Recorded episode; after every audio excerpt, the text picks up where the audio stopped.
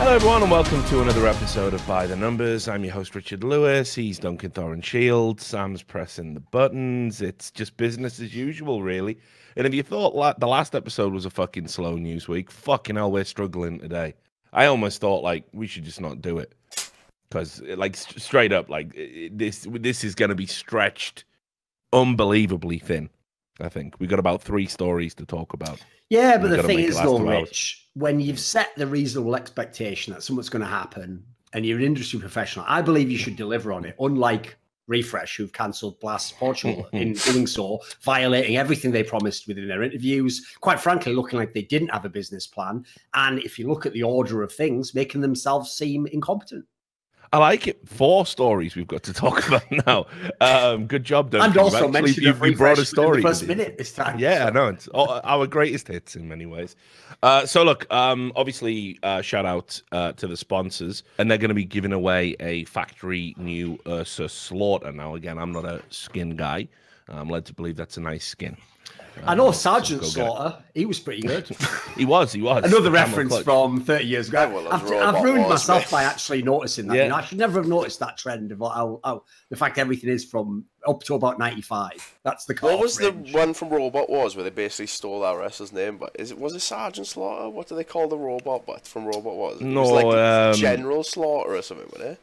Yeah, well, it was Sir Killalot, Yeah, That was a very famous. one. Sergeant Bash. Yeah. People are saying it might be him. Sergeant Bash, yeah, and then Well, I could never understand it. there At was a slaughter in there. Yeah, I At least a like, Slaughter, like so the most famous one, the cool one at least, was like an actual like axe thing, you know, and the rest of it was the ones I never understood was like That the was most circular, basic yeah. design that you could basically win with is you just have some Mm. sort of fucking circular saw that just has Yeah. wheels, and then unsurprisingly, some daft little cunt and his dad who's made one that's just like. Look, ours, ours has a little thing that pops out. It's like, well, I've got a circular saw, you uh, daft cunt. I It's tear all- that shit honestly, I've I I just want saw turn that it I, I, back just, over. I, I, I- you have to say, right? Like the people who brought in the robots that just had the flippers. Oh Yeah. man, get Like you, all it No all it did was flip No you over. Like yeah, I know. they were just trying to fucking cheese it. Like fuck those cunts. Like, who do you like, think you're fighting? Turtles, you dumb Yeah, fuck. exact- You're fighting No, other that- that robots. was it. You have to destroy Yeah. them. Straight Yeah, I know. counter. I'd have a straight flamethrower, man.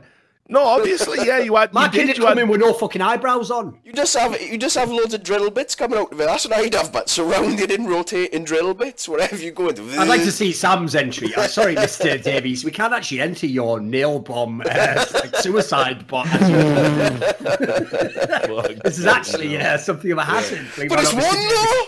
I know exactly. yeah, Craig Charles looking like fucking pinhead. Oh my god! Yeah.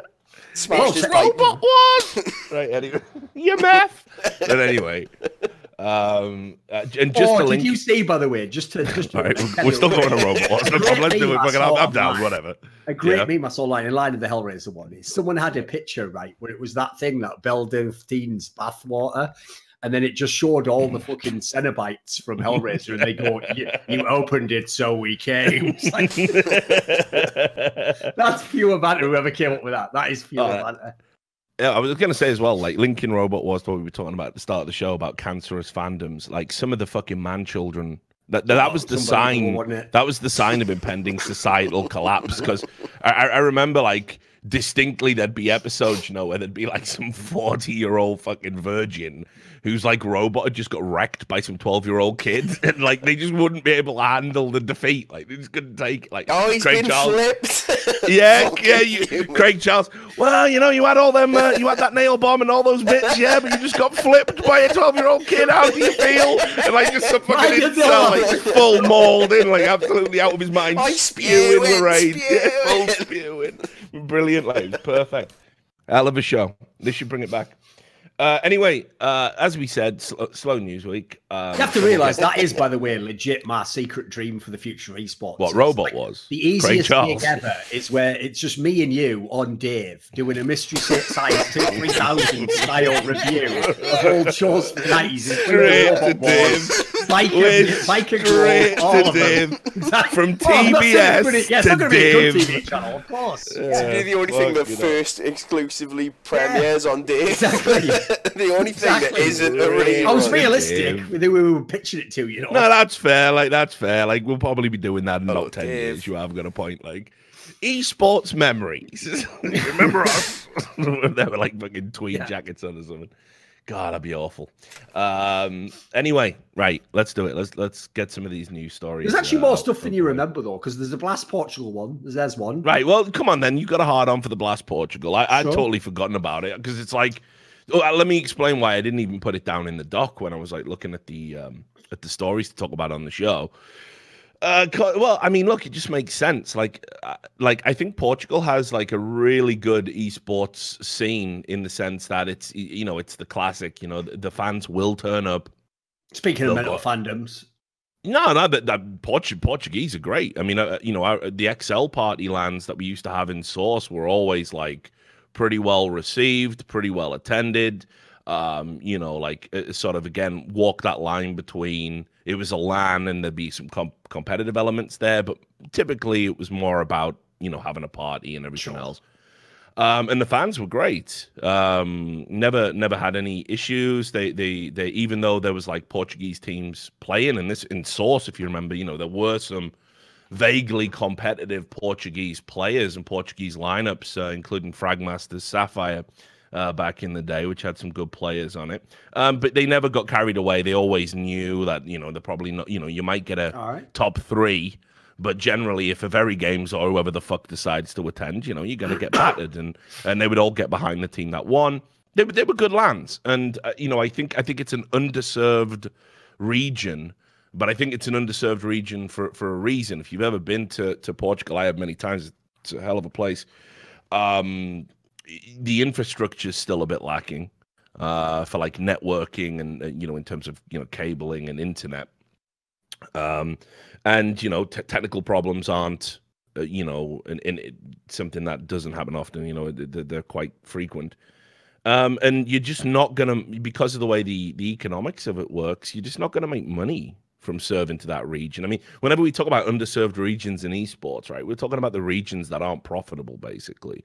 And I just think it's, you know, it's sort of a no brainer. Like, I, I almost don't even, like, I can't blame the blast. You know, they're going through sort of changes.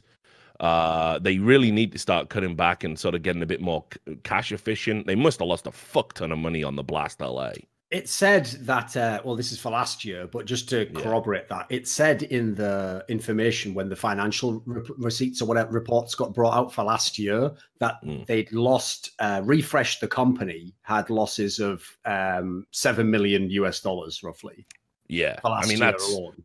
So you can you imagine, know, again, for people who don't know, you don't make money putting on events like this typically. So if you're running a lot of events, and obviously they were planning on running like eight tournaments this year or something, you're gonna that's gonna fucking cost you a lot. So it doesn't matter that this is why this is the ultimate trick of esports, isn't it? It doesn't matter how much money you lose, as long as the crowd is going mad in the stadium, people's brains go like this well, there was crowd in the stadium. They must have made loads off that and then do this. It's like I saw a thing today, just as a quick aside, right?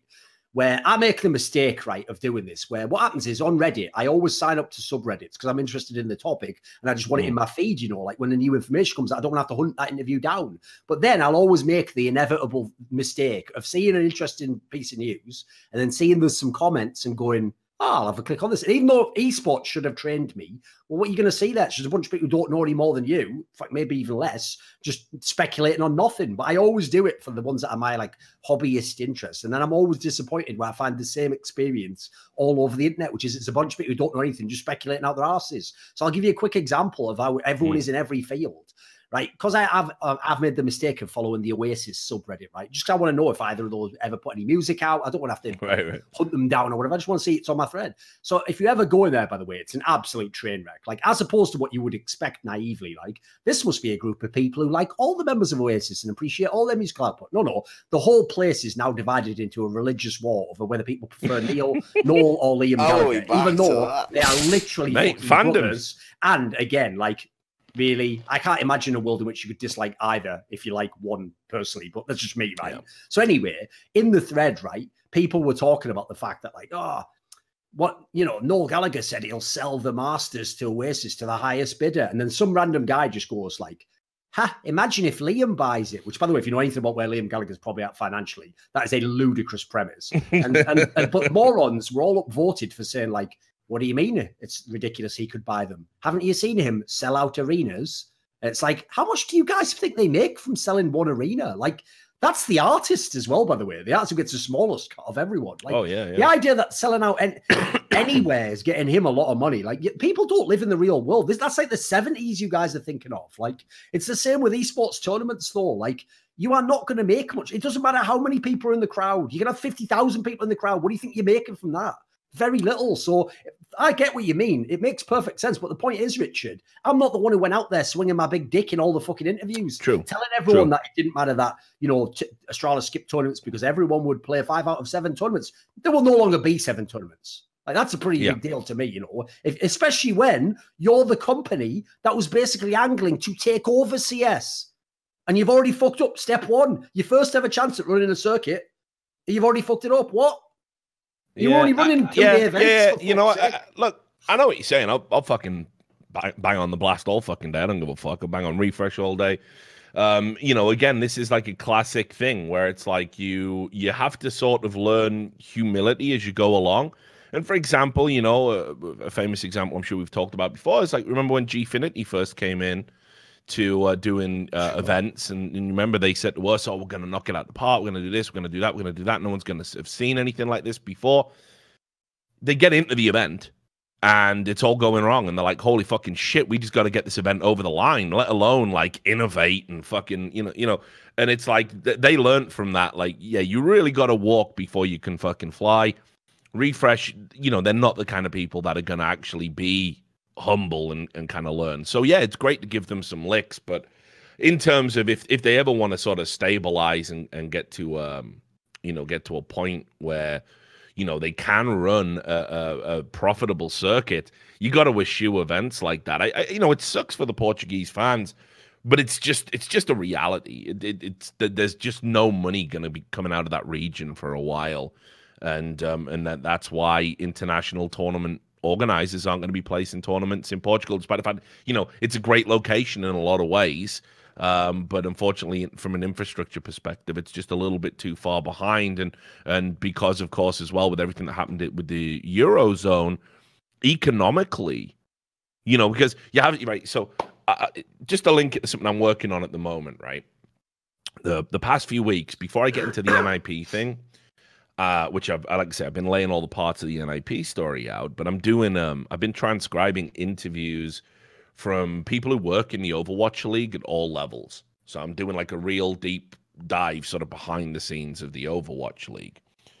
Which is going to be super popular. All of the incels over on competitive Overwatch are going to love that. He just made up hundreds of quotes. He's made it all up. He must be making it up. He doesn't have this level of access. No. The You know, best was the one where the guy implied that because you didn't name who the source was, like yeah, oh, classic. Love that, that it must just be like, so- like, like. Here's the real statement the guy was trying to make. He was trying to imply because you'd said it was an anonymous source, which just means it's a relevant source, but it's anonymous. They were Mm. trying to imply like could be his fucking milkman or something like that. Yeah, no. Yeah, I mean, technically, I guess, but what would the fucking relevance be? You know, Yeah, the sad thing about that, right, is it the real reason why those people, this is what a fan might not get, are contemptible, is because Hmm. the entire doesn't even need to be stated, given premise of being a journalist who uses anonymous sources is saying, I am literally willing to put my entire track record on the line. I'm basically like one of those cops in America where there's those weird laws where, you know, like in the movie Insomnia, where the whole reason the main Yeah. cop, Al Pacino, doesn't want to get caught is because then all of his cases will get reviewed and potentially those people will be put back on the street because if it's hmm. deemed that he fixed evidence or something in one case, In one case, will- the, yeah the rest will get overturned. then yeah. exactly it's the same premise like the whole point is we don't have to literally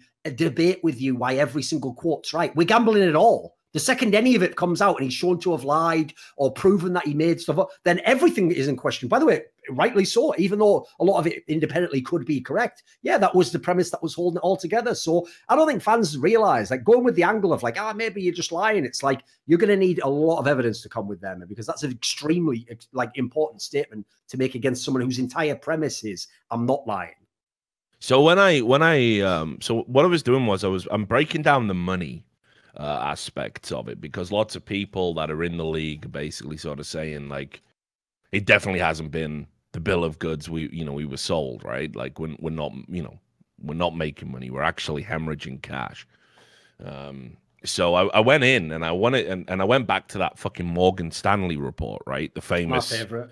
Yeah, the one I, I wish one. so badly. I've said this so many times. I know for legal reasons why nobody with any kind of clout can leak that sort of a thing. You'll I'll probably be instantly fucked up. But it's it's the it's the one of all the numbers I've ever seen behind the scenes, which is the one I, I just wish so badly it was leaked.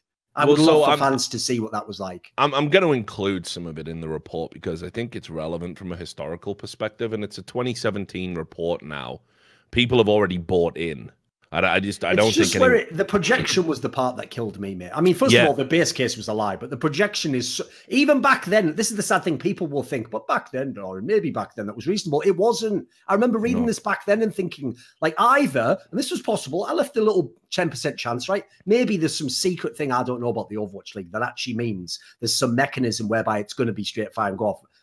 But if it isn't, then this is an absolute lie. It's a barefaced lie. Yeah. Like, like you would have had to even cook the original number you started with to get to where this lie was. That's how outrageous it was. so so and this is how it links to what we're talking about with the blast, right? So one of the things in this report was that you're going to make money off uh, ticket sales from events, and in their case that they put forward to all these venture capitalists to invest in the Overwatch League, they said there would be eight mini tournaments a year, which would attract 18,000 live attendees.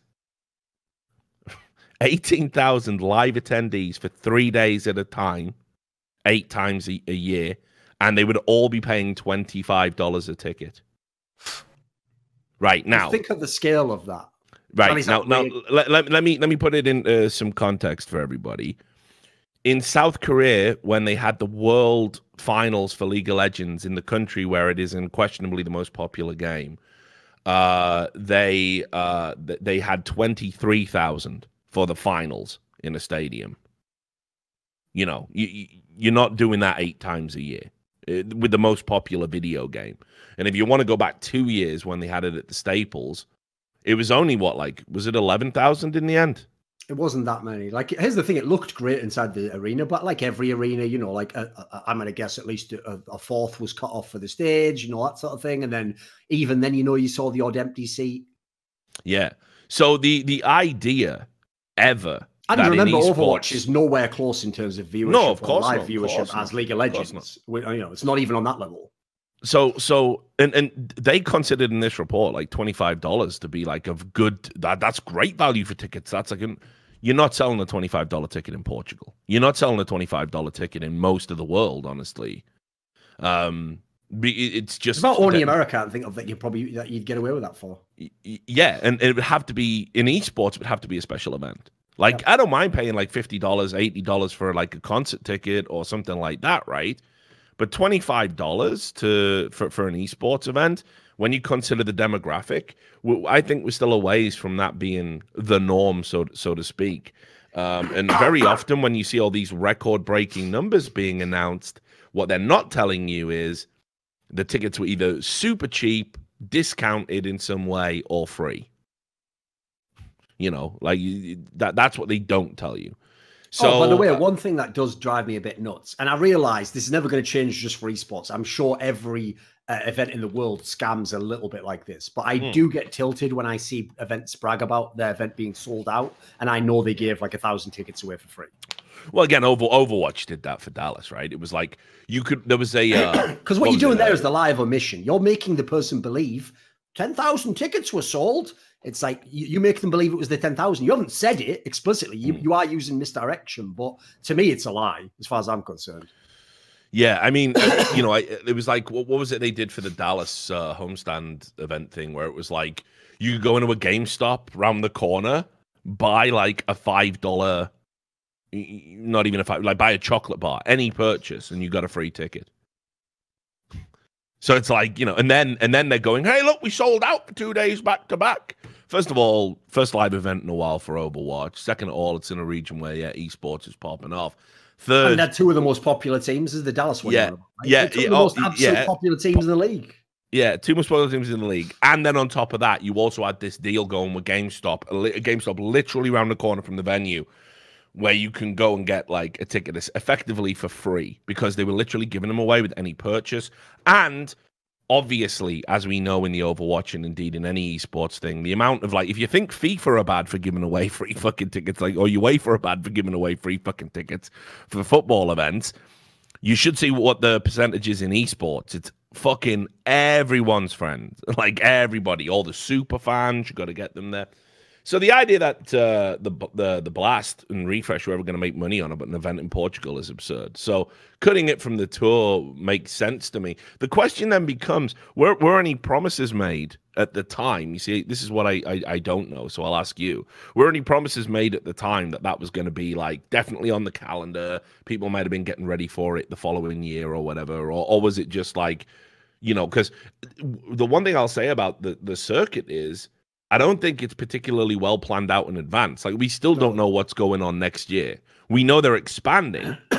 we don't know what that looks like. And and every time they drop an event, it's it's not really a circuit, is it? What they're doing is they find a major city in the world and they send a logistical team out there and they go, Yeah, we can do this and probably turn a profit. And they go, Yep, well, next stop on the tour is Moscow. And you're like, wait, you, if it was a tour, you would have this all planned through the year and you, will be announcing things in advance. What you mean is you found a cheap stadium in, in a big city, you've crunched the numbers and you think you can turn a profit on it. What that's I would what it, that, that's what it really is is in light of the fact that they publicly said the whole thing of everyone will play five events. And remember, mm. the whole premise they added again, you're right, they didn't even say this at the beginning, they added it as they went, was that there'd be this big final in Copenhagen. You know what's so suspicious about all of this, Richard, is that every single thing they add comes right after criticism for not having that thing. So, for example, when everyone said about Blast right after they'd done a whole bunch coming into this year, Problem with hmm. Blast, of course, is too many events. It's not a serious event. No, no, there'll be a grand finals with bigger prize money that this circuit will build into for the teams that go. All right, interesting. There's a reason hmm. why that would make sense. Hmm. Thing is, yeah. though, closed circuit, isn't it? Nowhere to qualify. No, no, we're actually going to fuck up that whole five out of seven thing by allowing local teams to play in events, even though logically and logistically, that should be the teams that we've contracted so they can play their five out of seven event. It's like every time, it's like Riot style, where if you don't know, Riot literally, as a company, instantly meet the requirements of like the qualities that make up a narcissist because they can never admit they're wrong. When they do something wrong, it's your fault that they did it when they make a correction to what they did wrong, it was never wrong in the first place. They'd already, before you told them it was wrong, understood it was wrong, even though it's still not quite wrong. It was just misguided and a mistake, and they've corrected it. And actually, you should give them credit because even though you're the reason they changed it, they were already planning on changing it anyway. Therefore, why should you get? It's like it's pure. It's like the the level of mental gymnastics they'll go through to never appear wrong, as far as I can tell, internally as well it makes you just like have no hope for the future. So it, even though Blast haven't yeah. done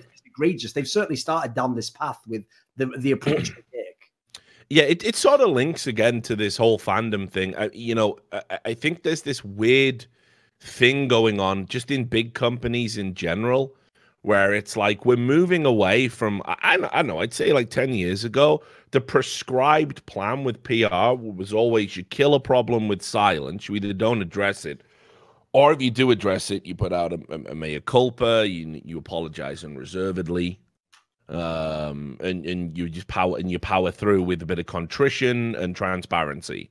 These days, what you have is um, the uh, you know this situation where if you're a big games developer, you can never be wrong. You can never be wrong. Activision Blizzard. No, no, no, no, no. We didn't fuck up StarCraft. No, that was everybody else. You know, we didn't we didn't fuck up Heroes of the Storm. That was everybody else. We're not running the Call of Duty franchise into the ground. No, no, no. That's somebody else. Somebody else. EA. You know? Nah, they're they're not loot boxes. They're surprise mechanics.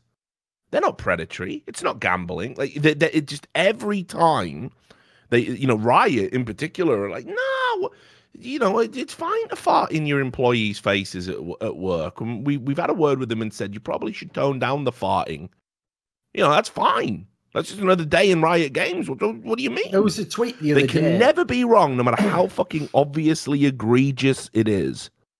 And and and they will they will they will stand by it to the end. To the end of time, and it's oh, because oh, unless like, here's the, here's the other move as well, Richard. The only time they'll admit they did something wrong is if is if the person they've decided to scapegoat is now fired They love that move of like that was old people who were there. Like Mm. that's the only time I noticed. Still, like basically, blame can only ever leave the company. It can never exist within it. Oh yeah, I think I think you definitely if you work for a big games company now or a tech company, the first thing you get is like just a handbook and it's just called Joseph Stalin managerial techniques. And you just go through and it's like, you know, uh, Joseph Stalin said, "No man, no problem." Hmm, yes, yes, yes. And then you go down and it's the death of a man is a tragedy. The death of a million men is merely a statistic. Hmm, oh, wait, yeah, I see. Uh, mass layoffs. It makes sense. This is perfect. And edit them out of the photos. Perfect. Yeah, love it. Like it is. It is. You know, th- this is their managerial style. All the all the meanwhile putting out this idea that they're geniuses. You know, like. Yeah. Riot Games. You know how Joseph Stalin used to teach in schools? The answer to every scientific question was Joseph Stalin. So it was like, who invented the light bulb? You know, and the kid had nervously put the hand up. Well, was it Joseph Stalin? Yes, correct. You know, who who discovered penicillin? Was it Joseph Stalin? Yes, it was. It was our glorious leader. You know, they do this in all these countries. Riot Games are like that. You know, Activision Blizzard is like that. They're all like that. You put your hand up, you know, who invented esports? Was it Riot Games in 2009 with the invention of League of Legends? Yes, that's right. Extra credit if you'd said Marc Merrill. It's fine. Who who who invented uh, mechanics to stop uh, online abuse and insults in, in in a game because everyone's so fucking soft as shit now? The mute button isn't enough. Was it was it Jeffrey Lyte Lin? Yes, yes, correct. Riot Games. They did Oh, it again. I've even yeah, just realized. I've just realized the way. Here's here's all you need to know, guys. This is how Riot would actually successfully spin all the fucked up stuff that just happened to women in their company. You do it like this. You just come out with an announcement. Riot to lead the industry as first ever company to hire expansive and inclusive he, he, diversity department who will literally monitor all of their workers on a daily basis. All communications and calls to and from said worker will be monitored to check that they have, in fact, the prescribed understand. Like they would sell it as a, just a positive, whatever they brought in to fix their own Mate. problem. Uh, y- y- you're you're they've done that. They did it yesterday. No, that's what I'm implying. Like they, they, you spin it into a positive that you ever had to bring that shit. Yeah, no, no, no. They it? literally did though. They they they literally did. Uh, because there was this Netflix thing, uh, that came out, and um, it was talking about how fucked up the games industry is. It's like, yeah, if only there was some sort of fourth estate. Uh, in in the games industry, like I don't know, some journalists or something that could be writing about the fucked up shit companies do instead of saying, "Huh, look, th- th- this gamer said a bad word." Um, let's write 500 think pieces about how the consumers are bad.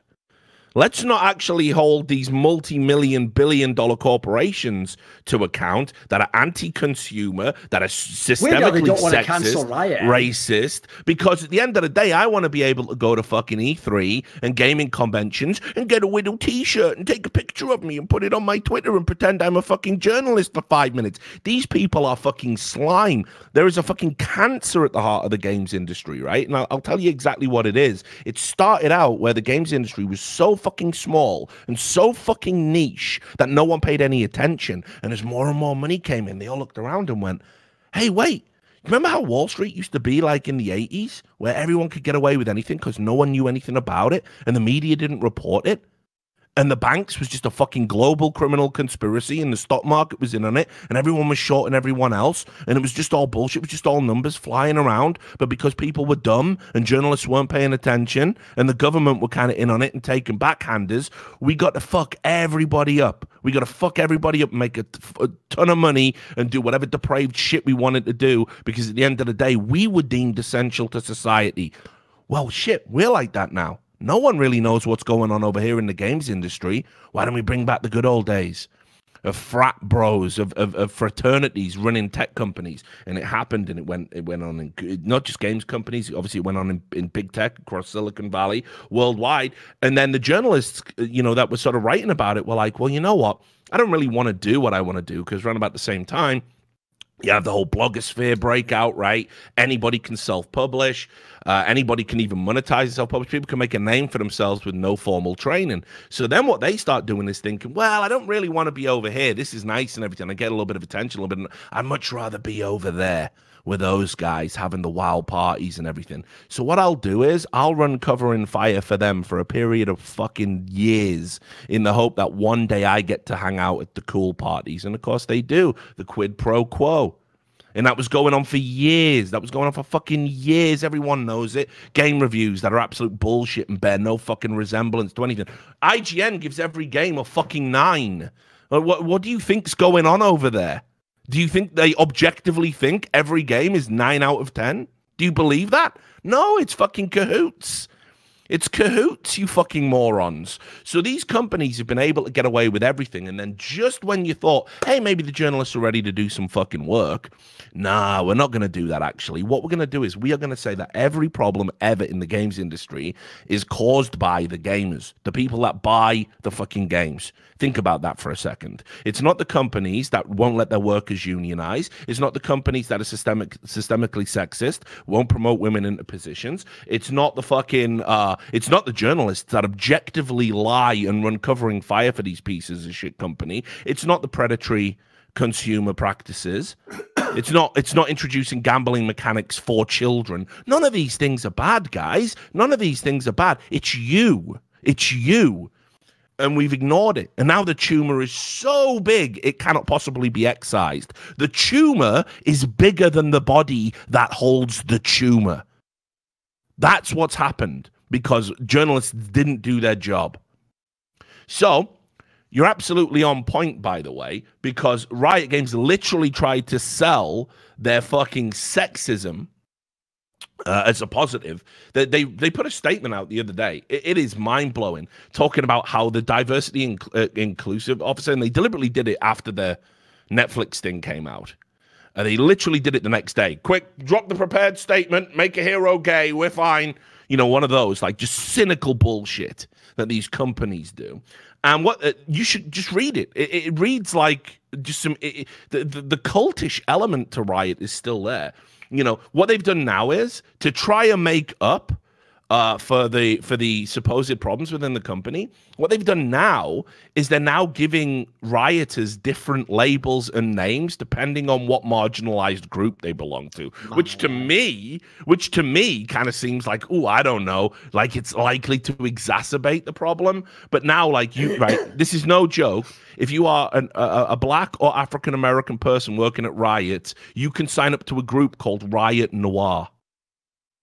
That's no joke. That's real. The diversity and inclusion officer said that. if you if you if you're part of the LGBTQ actually, community, you can join the Rainbow Rioters. Let me a second. Let me just process this a second. Someone whose job is mm-hmm. essentially including the word inclusivity mm-hmm. is going mm-hmm. to set up explicitly exclusive groups yes. along mm-hmm. racial and sexual boundaries in 2019 to solve problems of division between people along racial and sexual lines. Right, I think yep. I've got it all. I think I've got it all there. yeah, um, I'm just going to go blow my own brains out and yeah, sure I can't. You know. See ya. I don't blame you. It's all right. I'm right behind you, Duncan. Right behind you. Keep keep a bullet in the chamber for me afterwards.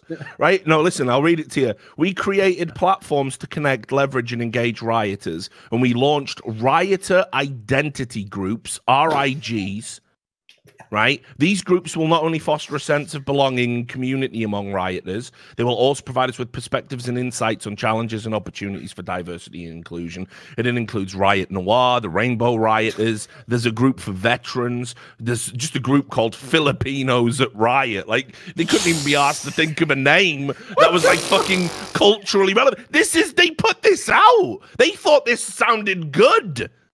And nobody said, hang, hang on a minute, like, you know, I might be a fucking shitlord. you know what I mean? They, they they have literally tried to make it sound like it's a positive. No one talks about these things. No, no one talks about these things. The, the games industry is absolutely fucked from the ground up. Imagine and, uh, one day if Riot is like sort of Amazon, where they're getting so big, you know, eventually they'll have their own cities that are just Amazon cities and they'll run everything with it for their employees, you know. I don't want to wake up one day and come along and, sit and hear like fucking Jon Snow, like, and of course, day four of shelling from the Riot Filipinos in gaming, like, as the heavy resistance backlash from the Noir group is spreading through the south south areas of the town. right official. Into Rainbowville. So, I know. It's ridiculous. exactly. like if you yeah exactly if you've ever read uh, Ballard's High Rise right like something like that anyway that, that's a that's a huge deviation from what we're talking about I, don't even, I can't remember what the fuck we got on with but um It was originally about the blast uh, and the promises that they told in the Yeah, oh, yeah, yeah, yeah. Would I'm, never I'm just I'm, what I'm just fault. saying is these these companies you have to understand it's just towering hubris corporate Anyway, culture which is an I wanted to- oxymoron aside, I thought we could take it into that would be interesting is though the part that I would love to know, and if you're an investigative journalist out there, this is a story. If you can get Hmm. anything close, remember, you all you need is anonymous sources. As long as they're legit, you can do this story. All you need to find out is that at least one team was told by Riot that uh, not Riot, RFRSH may as well fucking be Riot, RFRSH that that they are in. um Except the difference is, I'd like it if Riot was fucking based in Denmark. What a brilliant set of laws they have with all the shit's public. That's amazing. Mm. So I'll actually give props to Denmark, the country. What a great society they fucking have there. But um, the fact that they remember, presumably, like if think about it, Richard, if you've done a business deal with someone where you gave someone a Yeah. contract and it contained within it details of financial remuneration in exchange for what they do for you, presumably mm-hmm. it must have said something like attend X amount of events. Of those mm-hmm. events, remember, even though they claimed as a lie, explicitly a lie, impossible logistically, that you chose the events you go to. Couldn't happen, impossible. Seven teams could not pick the events. There aren't enough events. But let's imagine their world. Well, then I have to have had the choice of the events. So what happens, for example, if I was one of the teams that chose to skip one of those earlier blasts, and then all of a sudden I was going to skip the, I was going to go to the last two blasts, mate. What? what? There's only one blast left.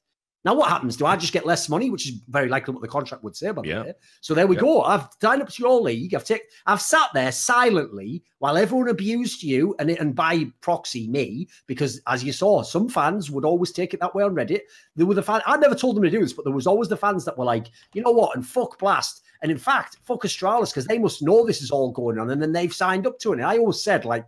Come on, man! Like it's not quite that uh, that obvious. Like I don't, I, I doubt they knew very much of the details of it. I imagine they just had their people who obviously are head people in RFRSH just tell them nice things, a bunch of platitudes of like, oh, it's great what we're trying to accomplish for esports and we're going to push the field for, you know, they didn't know hmm. really what the circuit was going to be like. As we've discussed here, unlikely RFRSH did. They're making half of this shit up by the seat. Yeah, oh, they're definitely making it up as they go along, and it's very self-evident, right? I mean, because it, it's just the easiest thing in the world to just have a tour with stops and just dates, and you just put some fucking. It would never benefit you, literally, if you know anything about the industry, it would never benefit you if you really had all the dates locked in and planned and the stadiums and everything to not have the tickets on sale Yeah. as soon as possible, have the dates announced as soon as possible. Remember, if these teams are choosing events, they need to have known ages ago whether they turn down this event or not. And be, Yeah. I'm talking three, four months at least.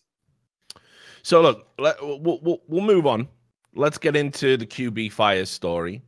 Uh, that's This Quantum is a great one because Fire. what, no Yeah. one else has picked this one up, Richard. The angle that no one's taken on this, which I'll get to in a minute, is remember everyone before telling us not to be worried about Furia? Yeah, The words they said are almost the fucking same. The words these two companies said are almost the same. Like we are friends with our owner. Our owner would never fuck us. We don't Yep. even need contracts. Like it's unbelievable the way the similarity in the words. And then yet again, it's a small org that has a team better than they should who are primed to fuck them. So like this story coming out was was perfect. It was absolutely perfect. Yeah, well, listen, I, you know, look, I, I- think um, just to give everybody the cliff notes in case you've not been following it, uh, while after we did the NIP story when we did the interview with Fifflaren, uh, Boombl4 um, came out and basically said he'd had ninety five thousand dollars stolen during his time uh, with QB Fire, which sounds really sensationalist on the top, uh, but when you when you consider that he was given some of that money back when they moved uh, when they moved teams.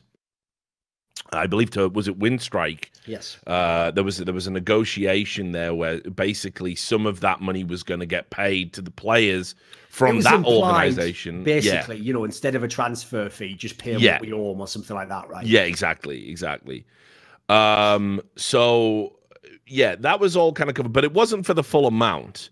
Um, and then what happened was the the manager that was wasn't named by Boombl4, and I actually messaged Boombl4, and he was like, "Listen," and and trust me, when we're talking about people in Russia stealing your money, you know, just just don't. Um, but obviously he was like, listen, you know, it's I'm not even gonna name the guy, not even in a DM. You know, obviously we all figured out who it was, but he said, like, as far as he's concerned, it's just one of those things he was willing to take on the chin and probably shouldn't have tweeted about it, but you know, he wanted to show he wanted to explain that it's a problem that's facing other players. You know, we had a nice conversation about his English is very good actually. Um, he seems a good kid. But um, yeah, the bottom line is, you know, this manager then goes on to HLTV, does the usual. Oh, it's all over exaggerated. It's all lies. You know, I wouldn't steal money. Actually, what happened was the players came back from the major with crazy ideas in their head of getting their market value. crazy ideas. Um, and we decided that, you know, we had to withhold their salary because we were going to pay them the original agreed salary, which was a literal pittance, and we held back the uh, modest salary that they asked for. Uh, so yeah, that was pr- pretty much the situation, and they was going. So it wasn't theft. We just didn't pay the money that they wanted, and so which of course turned out to be a barefaced lie. I love the way one of the go-to moves that business people have at esports is just semantic war. You just change Oh, of the course. words. Yeah, my favorite one ever. I'll never ever be able to get over this one. Was when the, that famous one in League. I mean, it was only technically vaguely connected to League. It was just the orgs when G two founder Jens Hilger made that loan to Fnatic, where one of the conditions was that if Fnatic defaulted on the loan, he would then just Yep. own Fnatic. The famous wording that I believe Riot themselves used when they said that they'd stop this from happening was that there Hmm. was no problem because they had reversed the loan. No such thing. That's a term that doesn't exist. Like Yeah. that's a nonsense term. If how could you reverse it? Either I gave you the money or I didn't. If you paid Yeah. me the money back, that's just paying off the loan. That's not reversing Yeah. any loan at all. That's nonsense. Yeah, yeah, absolute, absolute. Your. Honor, I just reversed the loan. Yeah, exactly. I got your no, mind. ta- no takesy backsies. uh, so anyway, DK did a report over on Dexerto, uh, basically breaking down where the money went, uh, asking uh, the right kind of questions, and it turns It's weird because if he's going to make up all is- his stories, I wouldn't make I know, ones man. shit little CIS orgs that are not even going to have that big of a pop. Yeah. it's- Oh, it's crazy. It's actually crazy. Uh, so I mean, look, you know, and and then uh, hot on the heels of this, there was the Epsilon story. If anyone thought Epsilon was fucking legit, I, I, I don't know what to tell you. Um, Epsilon have been running on fucking fumes for I don't know how many. It almost years. goes without saying when you see an org like Epsilon, my first assumption is they steal from Peter to pay Paul. Like they obviously you're All never going to have the time, money. yeah. You're never going to have the money to run an org at the level they're at. And and they're yeah, just, and not they're just surviving every time. and not just robbing Peter to pay Paul. What they do is they ta- they they are constantly scouting for talent, Yeah. and they just hope they get lucky so they can just cream your fucking prize money. That's it. Get you to an event. You didn't read the small print in your contract. We take fifty thousand uh, dollars. You know of the of the sixty thousand dollars that you fucking owned, and now that covers all the expenses we've accrued over the three months, and we get to keep on living being a wretched, servile, terrible organization uh, for a few more months. We keep the lights on. It's like, well, what's the long term plan here, guys? You've been around for fucking what, like twelve years? Like, what? What is? How do you live like that? Like, just call it a day. So uh, yeah, I think uh, I don't think anyone should be surprised. Like, I mean, listen, people are always talking about all the money that's coming in. The reality is, you know, the fucking money that's coming in, it just goes to the top. There is no trickle down economics in esports. If you're a mid tier organization, you don't get the sponsors, you don't have a business plan, you don't sell merch, you know, you don't have a product. So how do you how do you make how do you make money? Yeah, you need your team to get through the online qualifier. yeah. You need your team to get the, the offer for an invite for a small DreamHack Open when the big team drops out what, a day before. You need all these. You need a million lucky things to happen. So as a result, it's like I made a video about this ages ago, Rich. I think it was maybe like a year and a half ago. I made this video where the whole premise. I think the title of the video was even "Bad Orgs Will Always Exist," and the Hmm. explanation I give in it is just like bad agents in Hollywood and in the music Yeah. industry, there will always be a guy at the bottom. He's even necessary, by the way, because the point is, since he himself plans to scut, like rip off and fuck over whatever talent he picks up, as a result, he is much more willing to gamble on less obvious talent. That's how some people get through the door. So what happens is you go, you can't get an offer from a proper agency, otherwise you wouldn't need to go to the scammer. So he's the mm. only one that'll give you the offer. What he's basically gambling is this: if you end up being a complete bust, well, fair enough, he didn't spend much on you anyway. If you make it, then he's going to for your first album or your first few movies, Yeah. he's going to absolutely ream you out. Now after that. We all know the way this business works. Some friend of yours will tell you how it really works. You'll either break your contract or you'll get out of your contract or you'll let your contract run through, as, by the way, massive artists like Prince, etc., did at certain points in time. And then you'll just move to a new place and get a new deal. And it's just, unfortunately, it is a necessary evil of the business because in a business like ours, where if you actually know the macroeconomics at the top, even some of the top teams aren't making money. So, God, mm. how do you think the 70th biggest org in the world is operating? Like, it had to be on the, like, not only within the margins, sometimes fucking sneakily pushing outside of them just to get away with it. I mean, look, I'll I'll tell you a, a real life uh, story from outside of esports. Uh, again, people who follow the stream regularly will know I've got a friend called uh, Gareth Wood. Uh, GJ Wood is his publishing name. He's he's probably the best living writer certainly in the UK by by some distance. Uh, phenomenally talented guy. Uh, and anyway, you know, me and him have been plugging away for ages. I, I gave up writing fiction because it was just like, although Overwatch fans will tell you that's not true because they're fucking morons. Um, but uh, you know, I, I, gave up writing fiction, which is a much higher form of writing than, than journalism ever is, just because that you know I, I couldn't really break through and, and get into that, right? So, um, but but not him. He he stuck at it. So we, we were both writers. We met at university. We've been we've been friends ever since. Uh, and he got he got his first ever book publishing deal uh, like a few years ago. And they basically said like, we'll give you this deal. It's with it was with a small publisher. We'll give you three a three book deal, a three book deal across I don't know like three years. And of course, you jump at the chance, right? Because it's like, fuck, uh, we've always wanted to be a published uh, writer. Um, so he so he gets into it, and then he realizes that if he ever wants to leave, they they own the master rights to those books, so nobody else can ever reprint them. Nobody else can publish them. If they don't want to publish the book he turns in at the year, they're not obligated to. Yep. So delete it if they want. yeah. So so what what what he, what he realized was like, well, wait, it, he he submitted a uh, he submitted a, a novel. I, I, think it was called The Malignant Man. It's about a guy. He goes to a he goes to a doctor and he's he's um he's just diagnosed as being cancer, and the the treatment is to basically shrink him away to nothing. So he ceases to exist, and it's just talking about how just shit dystopian modern life is. It's it's, it's a hell of an upbeat read. Um, but they didn't want to publish it. They're like, this is a bit too downbeat for us. This wasn't really what we wanted to go with. Um, but he's like, this is like my fucking best book. Like, this is the shit. Like, you got to fucking get this out there. So then he's like, well, look, can I shop it around? And they go, oh, no, absolutely not. absolutely. He's like, you don't want to publish it. So in his contract, he had to buy back the rights to his own work. And uh, uh so he's out of pocket because, you know, he's not a bestseller so he had to buy back his own books, his own master copies from the publisher. They made a profit on that deal, and now he's got to go back to shopping it around, knowing that all the copies of all the books that he had published originally have been pulled off the shelves. So you know, along these lines, people always say that classic line, which, by the way, shows no compassion whatsoever for the people involved.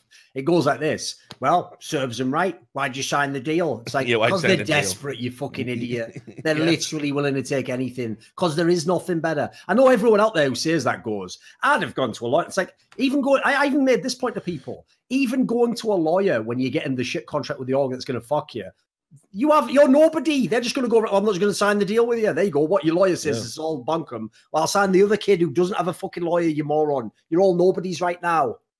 Yeah. So you know, it, it's it's just uh, crazy to me that um, you know, people think all the problems with the organizations like went away.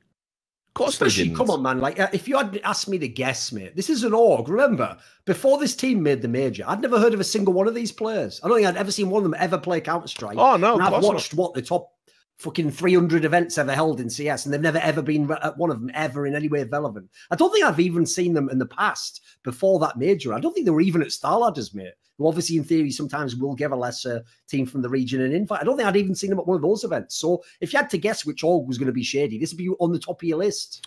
I mean, yeah, and this is the other thing as well. Like, what happens is, and you'll see this recurring. Like, this is what's going on with Tfue. Uh, uh, effectively, it's going on at the highest levels of esports. You're the young talent with a, with a with a hope and a dream. You're the fucking mighty ducks, right? Well, the mighty Bliats in this fucking case and you you desperately want to get to events and it's expensive to get to events, dudes. It's it's fucking expensive. And Org offset that, send you to a cheap hotel, pay your fucking flights. So you're like, okay, fuck it, I'll do it. Then you start winning. So now what? Well, you expect a reward, but the organization can't give you that because if they could, that's what you would have got going in at the start. So now it's promises, and you've got to be like, okay, well, you know, we'll we'll we'll we'll get there. We'll give you a, a higher salary. Two more events, please. You know, and all the while in the back of their mind, they're like, how how much longer can we tell the lie and spin the bullshit before we have to actually re-sign something that's binding? And then the money stops turning up and you're like, well, hang on a fucking minute. We were meant to be getting a raise, not not fucked in the ass. And of course, what that org is then doing is this is this is the phase you out part of the operation. You have now become an expensive luxury. You cannot be kept. You must you you have to go, and now we can't pay you that money because it has to go somewhere else. Because we we we need another roll of the dice. We need we need some more naive, wide eyed you know, fucking, oh yes, please, please, oh, this is so good. This is a great opportunity. It's an opportunity to get fucked, and that's what they do. And, and they'll even every use, organization. Remember, this is the reason why, if you're a pro player, I'm not going to call the NIP players out specifically. By implication, I am. If you mm. get fucked, one of the main reasons you must come forward is not for yourself. Like if you want to be like, oh, but I might get fucked over. Yeah, you know that's a personal consideration. But this is why you must do it because we all know in esports, the rep you build with the scumfuck org is why the next kid joins twice as hard. Like, mm. if you ask that next kid if he wants to join Quantum Bellator Fire, if I'm in the CIS region, well, yes, they even yeah. took an under underdeveloped. Yeah, they took an underdeveloped. Yeah, exactly. Yeah. Now your story is even built into the one that fucks the next guy. That's why you've got to make your statement to the public that this isn't how it worked. Mm, eh, yeah, and and look, I'll I'll give you another famous example because we can say this now because it's different management and everything. But uh, there was a period of time where um, when Mousesports uh, had like some pretty good uh, StarCraft 2 players on the books, um, they stopped paying them and they stopped paying the CS team as well.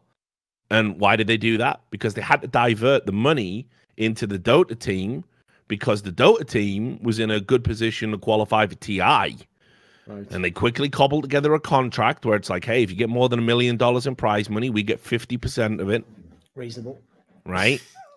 That's that's what I call the TI contract. If anyone doesn't know about that, if a small organization sends a team to TI, fifty percent of that money is, is going to the uh, org. If they if they actually fluke it and win, um, there's a few of them going around. Uh, might have changed. I haven't seen a Dota contract for about a year. Uh, but um, you know that's what Mousesports did. And I, I had the StarCraft 2 players, which of course back then that's when I was working the beat in that scene. Sure. And they were all saying to me, like, yeah, we're not going to go public though. They've been good to us up until this point you know, and it's like, yeah, but they've stopped paying you. They owe you six months of money. The and social yeah, angle but... is such a fucking trip on oh, humans because yeah. if you can get someone to like someone socially, they will literally violate almost every moral principle they have. Otherwise, it's insane. Like you'll even hear people making comments that's like, it's a shame I have to turn in this guy who's doing all this totally terrible, horrific stuff. You're yeah. like, why is it a shame? What? Because you like him as a because you are. And by the way, the worst thing about this is these aren't even like you know it's your brother or someone who's your lifelong friend. These are mm. people who went on three trips with you, stayed in the same hotel with you, and sat eating a burger and said, I hope Barcelona wins this game. That's like the extent of your deep personal friendship that you're then willing to overlook all this criminal shit for. Come on, man. That's the hill you're going to die on. Yeah, uh, yeah, it, it's it's it's crazy, dude. Um, you know, and in in, in the the re, the reality is, if you ever wonder why all like sources are anonymous and stuff, there isn't uh, a more petulant, spiteful, petty industry than esports. Probably, if a player goes public and says I'm owed money by this org, what happens first is the org goes on a press offensive, fucks their reputation by any means necessary What's that? You've got some private DMs of them saying something unsavory. Let's put that out. Still doesn't alter the fact that you fucking owe them money, but let's talk about that instead. Don't have any leverage like that? Okay, we'll just call them barefaced liars to all of our fans. Uh, you know, well, okay, what's that now? Uh, they're they're gonna sue us. We'll counter sue them. We know we can't win, but it, again, it shifts the paradigm. It changes the conversation. they'll go to any lengths.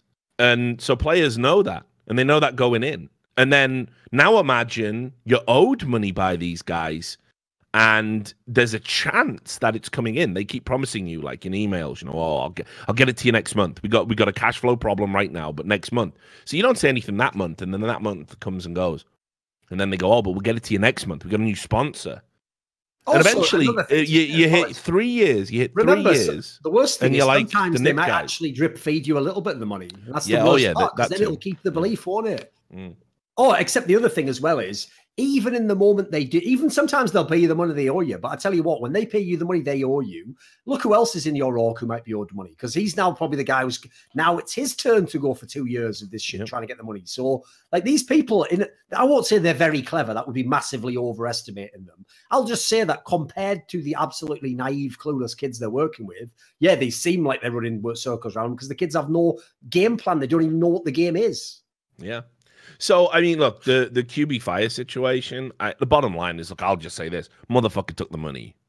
Seems That's how that story obvious. ends. You don't you don't like it. Fucking, I already got the Russian mob going after me. So uh, you know, Because think about it. Before, remember, before that major, Quantum Bellator Fire, absolutely nobody. After that major, remember famously, they did nothing between mm. two majors. Absolutely fuck all. Go look on the HLTV.org page. You'll be astonished how little they did between. So this guy literally hit the absolute jackpot in context of who he was as an owner. So why is he going to give that money to his players? Yeah, course. like I said, he was gambling even after those fuckers. Why is he ever? Uh, in fact, I bet he had some amazing thing where because he just played online tournaments. I bet he barely had any expenses anyway. So when he Oh, gambles yeah. and wins big, think about it logically, right? If you in fact were a criminal, it's hypothetical. Why would you give away the one big score you got to seem legit when you aren't legit and the plan was never to be legit?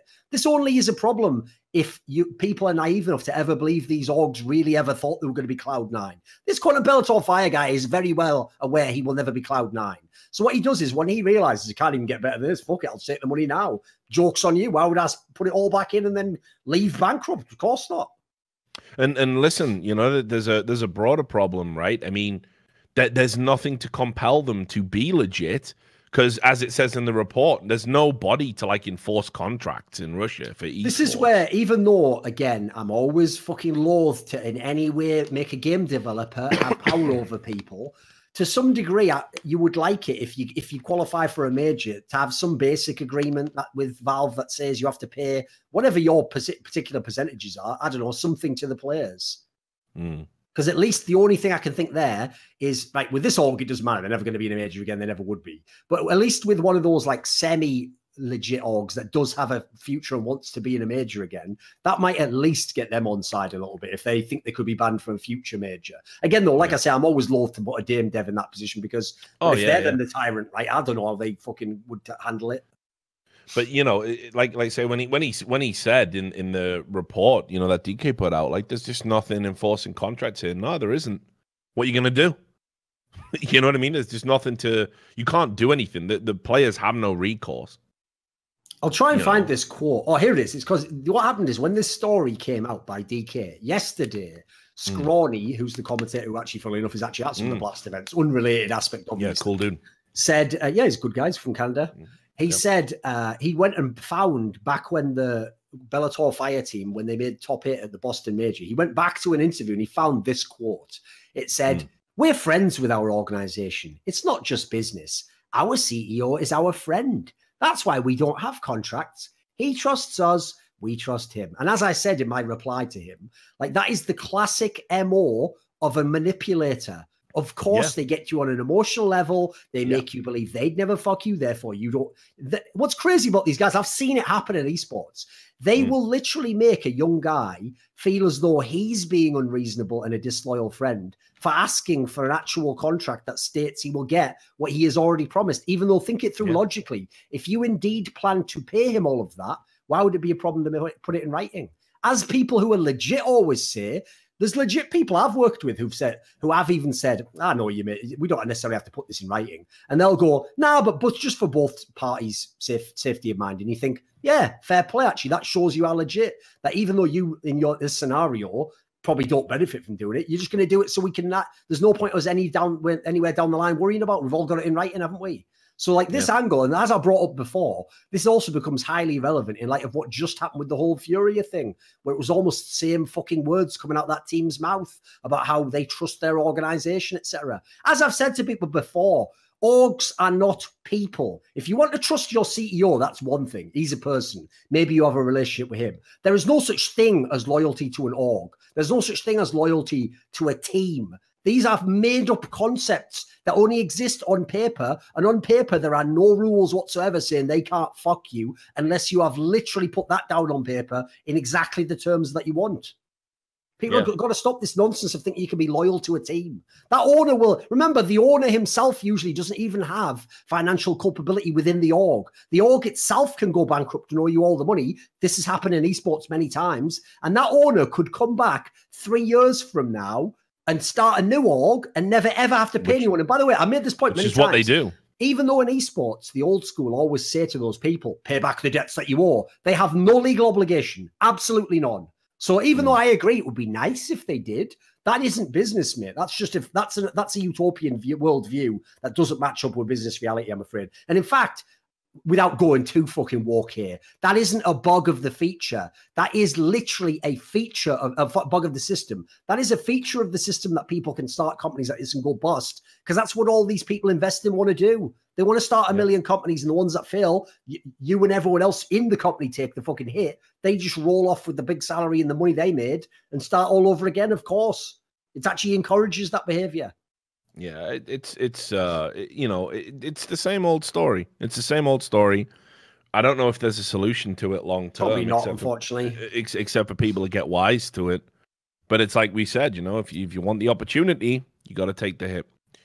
Uh, right. Other news. Uh, gob b. We'll get into the whole big stuff.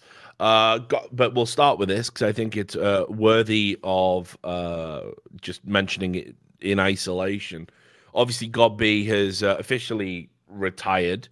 Um, I think, you know, I, I think the time is uh, is right uh, for him to do that. Uh, you know, I, I think for a while that um, you know there's been evident that you know he's had trouble keeping up in terms of fragging, but fantastic in-game leader, undoubtedly one of the best ever across all versions of Counter Strike.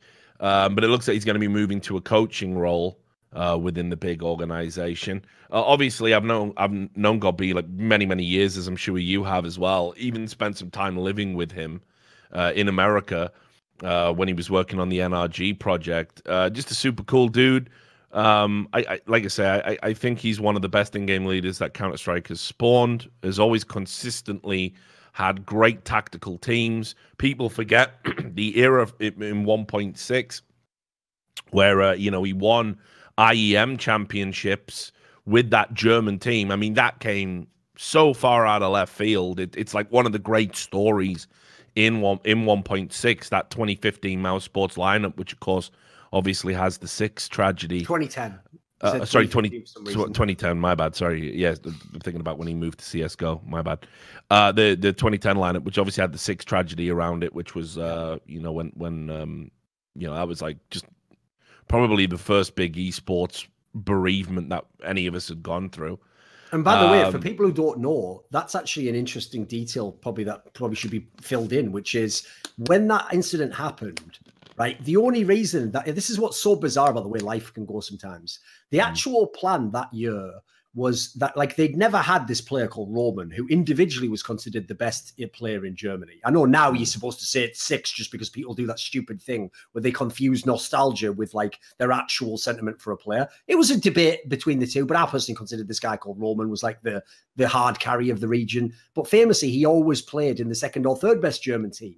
And I assume personally, he must have had some sort of a like competitive beef with some of the mouse players because when they made the mouse super team for 2010 where they brought the roman guy in behind the scenes it was even implied like right some of them were thinking of retiring anyway so they thought fuck it let's do one last year let's make the super team everyone said we always should have made and then let's see if we can win a bunch of championships on the way out the door mm. then tragically yeah. basically not almost halfway through this project because it was around early august or something cyx unfortunately died in that car accident And as a result, a project that already might have had a short lifespan in terms of the team, they basically all the players in the team were mad depressed. I think people like gob b, who knew him very closely, were even heavily considering retiring. They didn't end up retiring. What they ended up doing is themselves going down a level in Germany. Like they went to the ESC org, which just meant they played in EPS still, you know, to keep their fin- their foot in the game. And every now and then, I think they could maybe play like a small international tournament. But the implication was we all thought in 1.6, that's we're never going to see gob b again. Like him, Capio, yeah. all the people who were friends with cyx were going to move their way out the door. So actually, CSGO and CSGO getting big, because they obviously weren't like the, the prime movers of the game at the beginning, actually brought new life to gob b's career and brought him back out of the shadows and to prominence again. And he got to see it because otherwise, like, if that story ends in fucking like beginning of 2011, no one hmm. would even there wouldn't even be this announcement now. There would be nothing else since then. So to me, everything that happened from 2011 onwards is a bonus. And I could even make a case. There's a really interesting what if story for what if that tragic scenario hadn't happened. Because what people forget is the most tragic detail of cyx's death is that if he hadn't have missed his flight, yeah, he missed his he would have never died. Yeah. I believe it was traveling yeah. home in the car where he died, or, or the next morning going there or something. So it's yeah. What, what happened was he missed his flight and he was getting a flight early in the morning, and they were like behind schedule, and and you know they were trying to make make up for time. So it's one of those ones that like there really is another universe where none of this happened. Yeah. Oh, totally. Um, but you know, look, it's it, that mousesports team was like the high point of German Counter Strike. Sure you know, it's that's never been topped. You think about where German CS is now compared to it. Um, but his legacy, you know, exists in just other areas. Like you say, first of all, you know, some of the players that he developed in 1.6, you know, just phenomenal talent that without gob b being there, never really replicated it at other teams. Um, obviously, as well, you know, and karrigan will tell you this, you know, karrigan now, who we're always praising on the show for obvious reasons. Well, he said he learned in-game leadership from gob b when they played in that um, 20, 2015 mousesports or 2014 might even have been uh, lineup when they came together in CS:GO. Um, and basically, karrigan wasn't an in-game leader, and he st- studied work and was working with gob b. And when he when he wanted to move on and create his own teams, he basically took his cues from gob b, the way that he does the system, the way he implements things. Uh, he's a little bit less authoritarian, but sure. you know, in, in general, the the systems that gob b put in place uh, were uh, were sort of you know what he wanted to emulate.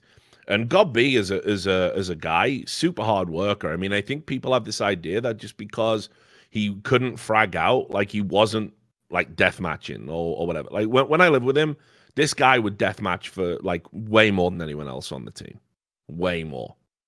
Uh, and then he would, on top of that, spend his evenings uh, with a hookah next to him. That's a hookah, Duncan, not a not a hooker, a hookah.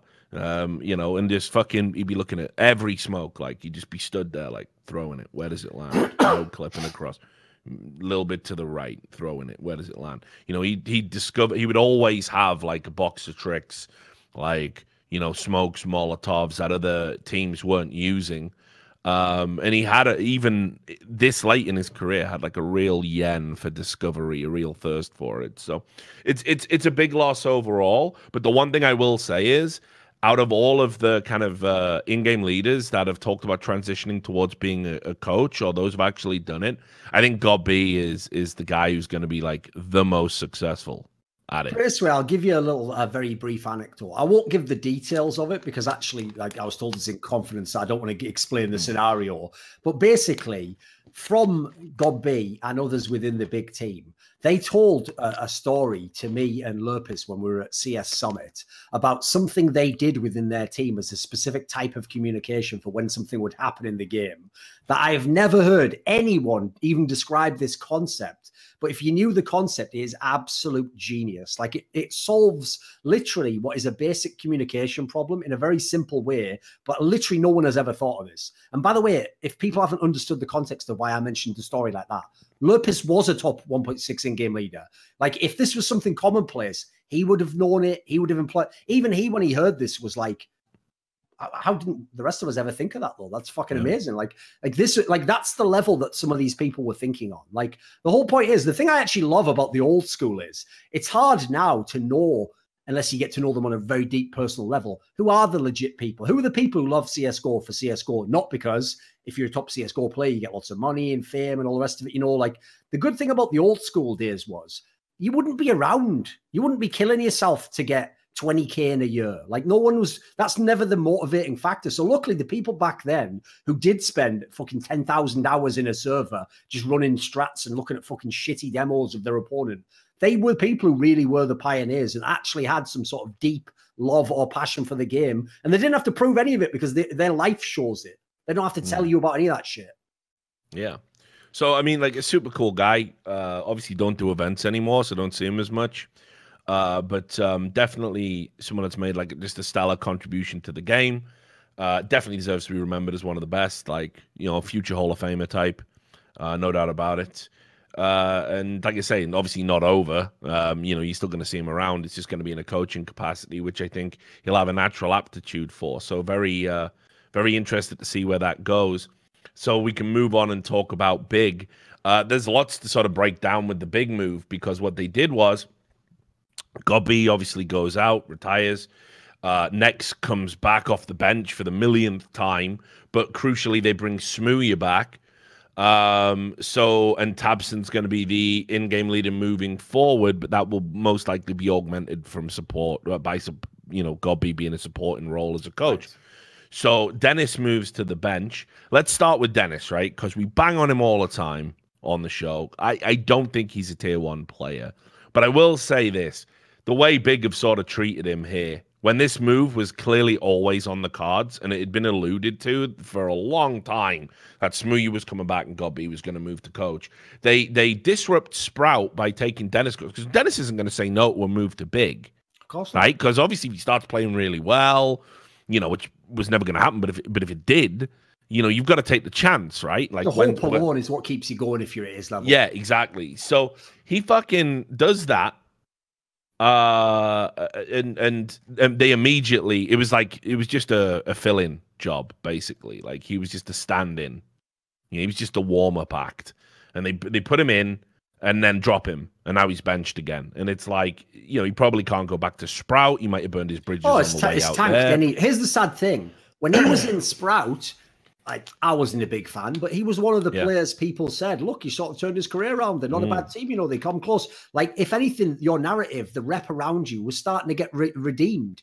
What they did in this team was what I hate, which is you basically absolutely fucked a guy because what you did is you gave him a yeah. job he couldn't possibly do. Then when yep. he failed, you just left him for the world to see. And even you officially reject him for that failure. It's like, yep. well, that, that's like fucking cruel and unusual punishment. Oh yeah, totally. Like I, I, I, I gotta say, like, you know, I, I really feel for him. I don't know what happens now. Maybe he can go back to Sprout. Maybe that was the deal all along. Who really knows? But, but it's like you say. It's like, hey, we're bringing in this player to do a job that, like, you know, he needs to completely reinvent his play style. It's like, what the fuck are we talking about here? It's Dennis. It's fucking Dennis, for fuck's sake. Um, you know, like the idea he's going to suddenly be able to pull this shit out and, and be like, yeah, it's ridiculous, it's absurd, and you know, uh, yeah. I even it, think it, another it, angle you can throw in as well, mm. right?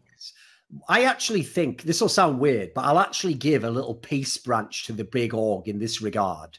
I do mm. think the expectations of big now they've set them themselves, but they are in terms of pragmatic terms very unreasonable because there is only two reason well three there are three reasons anyone in the world who isn't from germany gives a fuck about big and they go like this gob b number one they have a mm. legendary in-game leader who yep. has lowered himself to play for their team make no mm. mistake at any point in time in the last three years including when he was with NRG. He had better offers, could have been on way better teams. If he wanted to be a coach, could have been on the top teams in the whole world. This guy yep. could have been on a FaZe clan, maybe even as a player. Who the fuck knows, depending on where things could have gone over the last few mm-hmm. years. He lowered himself to work for this team. That made them relevant. Then mm. they got a similar deal from tabseN, one of the best players in the world. Like even at, at, at his at his best, I might not have had him as like a top five player, but he might have been a top 10 player at one point in time. I would say a conservative, at least top 20, top 30, had a lot of carry potential. Again, lowering himself to play for your team because he wants to play with gob b. You've got two massive fucking steals here. Then yep. the third reason is Smooya, obviously, because he's a talented person, but obviously is in equal and uh, equal part counterbalanced by his fucked up young personality that hasn't yet fully developed, and he's made his mistakes. So you've gotten these three mega steals that made your team relevant, and out the back of that, you got to the final of a big tournament. Cool. Mm. The problem is, if you look at the people they've brought into the team before that, since then, and who's ever been linked by rumor, when have you ever heard of a big team player being linked with this team? Never Yeah. happened. When have you ever seen a big team player join this team? Never happened. When have you ever seen them sell a pl- player to a big team? Never happened. They literally only had the things I was talking about. Beyond that, the players they're even looking at are the German players. They don't even players, get. obviously, with XANTARES. They're not in. even in position, it would appear, to get the imperial type players of the world, like the, the high Mm. name FPL type fraggers that everyone wants. Those are the like look at what karrigan just did in Mouse. They're the players you Yeah. restock your team with. They don't they're not even on the market to get an oskar when he's coming back from. Like the actual position this org's in. Now, true, a lot of it I understand. You don't want to admit that things are bad and that transparent because it's esports. We're all lying. We're all selling the lie that we're bigger than we are. And if all my Mm. rivals are selling the bigger than I are lie, I want to parlay the fact I was in the big international final at Cologne into making out like I'm a big org. But I do think like you have to it's unrealistic to expect they were going to sign anyone good. Like they were never going to sign Oh. big players. So for me, Yeah. it was always about making those three players stay in the team, work together, and maybe you could do something from that. So I'll I'll say that it, like I, I don't judge the org too harshly in that regard. I don't I think they were somewhat painted into a corner financially. Yeah, and and I I agree with that. You know, I I think um you know the way they try and sell it is that they want to focus on like German talent. It's a clever angle to take. Yeah, it's like but what what's the stand for again? Berlin. Berlin International Gaming, I In, think. yeah, which isn't that like an oxymoron? Or am I am I being dumb? it's funny, put it that way. Yeah, like, it's Ber- it's Berlin, but it's international. But we're focusing on German talent. Okay, cool. Glad. Cool. Uh, anyway, um, you know, so look, they they've already. I guess they're international because the Rat King's there. But um, but look, at the end of the day, like the whole the whole thing about Smooya coming back, you know, it just underlines just how fucking dumb he was. You know how dumb the team was, but mostly him you know, because it was like since they've come back, you know, I, I, caught a couple of games the other night. I think they were playing a Vanguard, and um, you know, at the end of, at the end of the day, like you you can see he should never have gone away. Like he's still one of the most talented players on that roster. He's still a player that's capable of winning games by himself. I'll speculate here. This is Mm. pure speculation. I'm not based on any private conversations. Okay, I, I think that what they were trying to do, because the thing, like as I've mentioned before, Big wasn't on anyone's radar before Cologne, but they were a team that existed. They went to tournaments. And even then, when Smoothie was on their team initially, there were already these rumors behind the scenes. He might have a rocky time and he might be out of the team. So, as far as I can tell, the entire time Smoothie's been in big, there have been these issues, and they have seen him as someone who doesn't quite fit the mold, as we saw hmm. with that whole thing with that locker guy. They have a very intense fucking relationship inside that team. Like the whole principle is like a, a military unit. You obey their commands and the people Yep. who are above you, or else. So Smoothie as a person just isn't that kind of guy. You know, he's got his own perspective. He wants to do his own things. To me, I actually think because I listen, I'm not. I'm not going to degrade my belief in the knowledge of gob b and tabseN's understand the game to think they really thought Smoothie was a better support player and that he should not use the AWP. That doesn't make any sense to me. So to me, I saw this as some kind of a fucked up like hoop that they were going to make him jump through to humble him a bit when he had to play a role that doesn't suit him. And then eventually they would have given him the AWP back as kind of like a, a gift to show that he's earned his way back, you know, some kind of like prodigal son type cycle, you know. The problem is with Smoothie, that was never going to work. He's someone where, at least to that point in his career, if you if you fuck with him, he's going to act out even more, isn't he? He's going to do the ridiculous thing as he did, where the, he did the one thing they couldn't afford to happen. He pulled the fucking uh, auto destruct, the self destruct lever Yeah. right before the major, and thought, right, well, you know what? If I'm going down, everyone goes down with me. It's like that. That's the last thing you want because, again, as I said, they couldn't get anyone better than Smoothie. So they need they need both the both the parties need each other. They just didn't understand it fully. It seems. Yeah, it, was it was a real fucking strange one for me because I, I still to this day I'll never understand why he did it because you know you think about the timing like I just want to go to a major, kill it at the major, get a fucking you know get my sticker money, right? You know, can you imagine a, a fucking sticker with a little rat with a little crown on it? Y- You know, like you're gonna sell money. I, By I the don't way, have a If I if Yeah. I were you, Smoothie, no joke. If you ever get a sticker, put that on it. You would actually make money. I would embrace this whole persona. Now I get it. Oh, he, I'm did, the he, Rat he- King, it's he's not had really a he, he has had a. s- Oh no, you're right. He hasn't. Has he? Yeah, did- no, is he not he played get at a one? major? Oh, he's played at majors, but did he? he Yeah, put I think he had a sticker. Yeah, I think he's got one out. You should there. put What the a- rat king on it. Yeah, oh, he definitely Make should. it your whole meme. Just as an aside, as well, I saw uh, I saw the dream. Yeah, there you go. He's got two stickers. Uh, I thought so. Um, but yeah, you should definitely embrace the Rat King thing. But but uh, just as an aside as well, just to put someone else in in the, the Dick Stacy sort of hall of, of shame, right? Of trying to sneak stupid things on. in, in in in signatures. Did you see the Dream Eaters, uh, Sivat? Come on, he did. this. Well, so what he did is Crazy to me that someone from Eastern Europe who isn't intensely Hmm. Nice connected into going on. no- a North American social So what he- what he- what he did is- how we do things. yeah. So what Subat did is Oh, in the oh, middle of his come on already. signature. This is even Yeah. worse. The esports is getting tortured over fucking identity politics. You're putting the word bitch in your fucking sticker. Are you mentally Yeah. ill? Yeah, it's mental, isn't it? Right? fuck is this? Yeah, right. And like, Why of course, all, it? Yeah, all, all, all. So I, I just wanted to show I'm consistent in my opinion because everyone's like, "Oh, you just hate Dick Stacy." Like, he doesn't even have a fucking personality. He's just a walking soundboard that occasionally says, "Hey, penis." Like he's a fucking, you know, he's a smear. I don't even know who the fuck he is, but I, I just know all the stuff he does is stupid.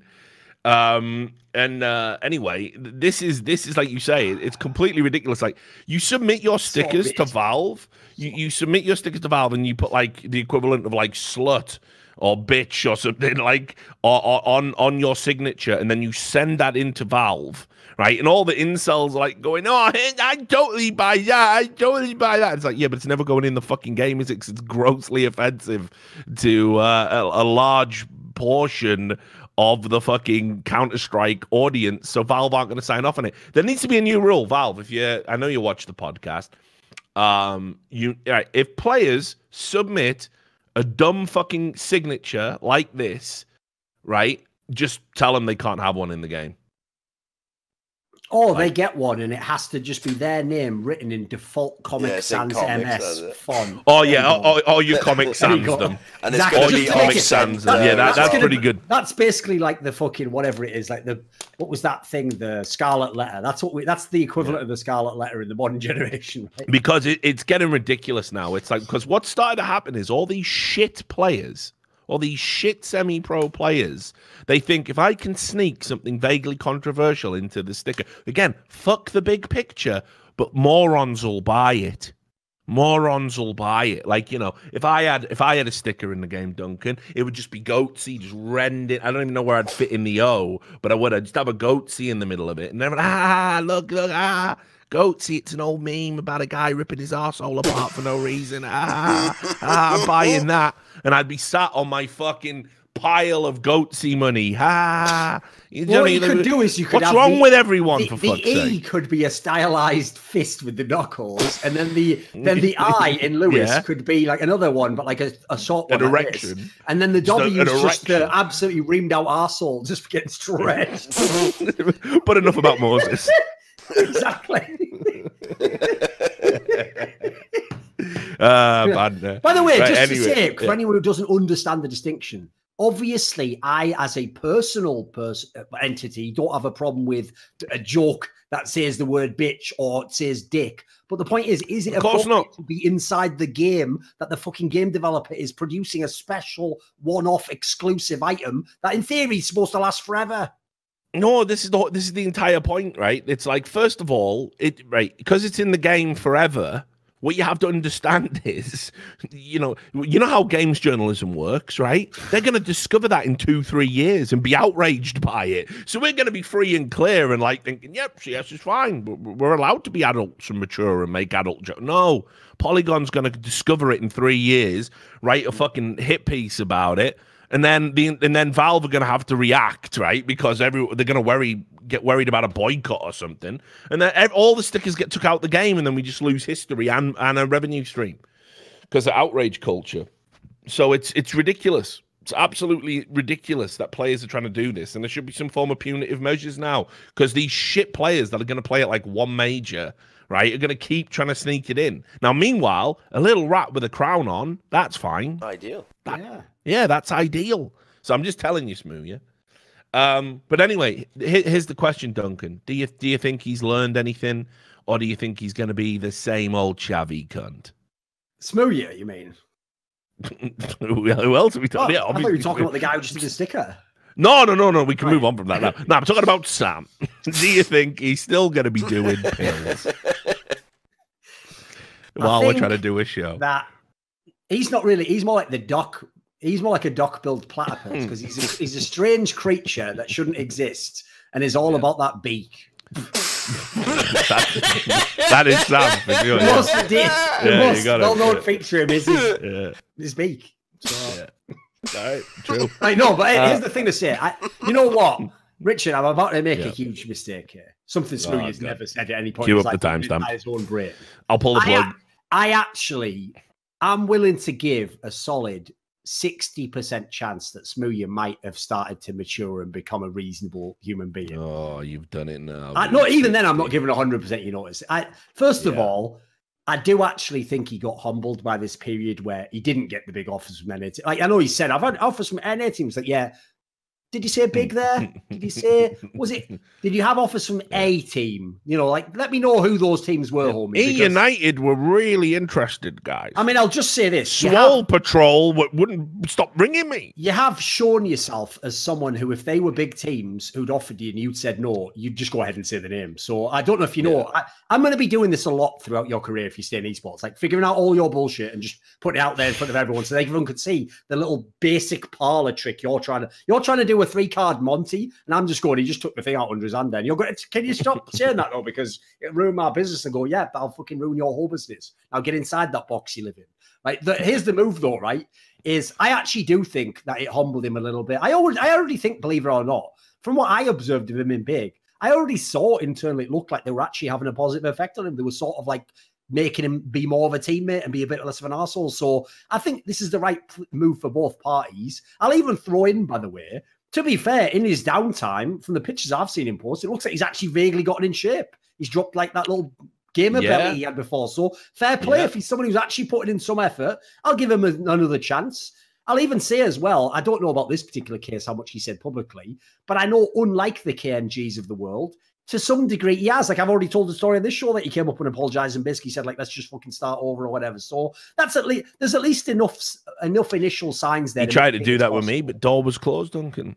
I've told you, I extend my hand exactly, once. yes, yeah. Well, I extend uh, you. I extend it once, and if you slap it away, you are forever the rat. so king. listen, Smoothie, will you just learn about maturity and? uh, no, here's the thing, Richard. I've always said I don't give a You've got- fuck. You've got to have your guilty pleasures in life. Look, he'll, he'll outlive me. He's just got to. Exactly. He's got. to He's got to. He's got to realize that, like you know, that was it Bruce Lee who said that to beat your opponent, you just outlive them or something. I don't know.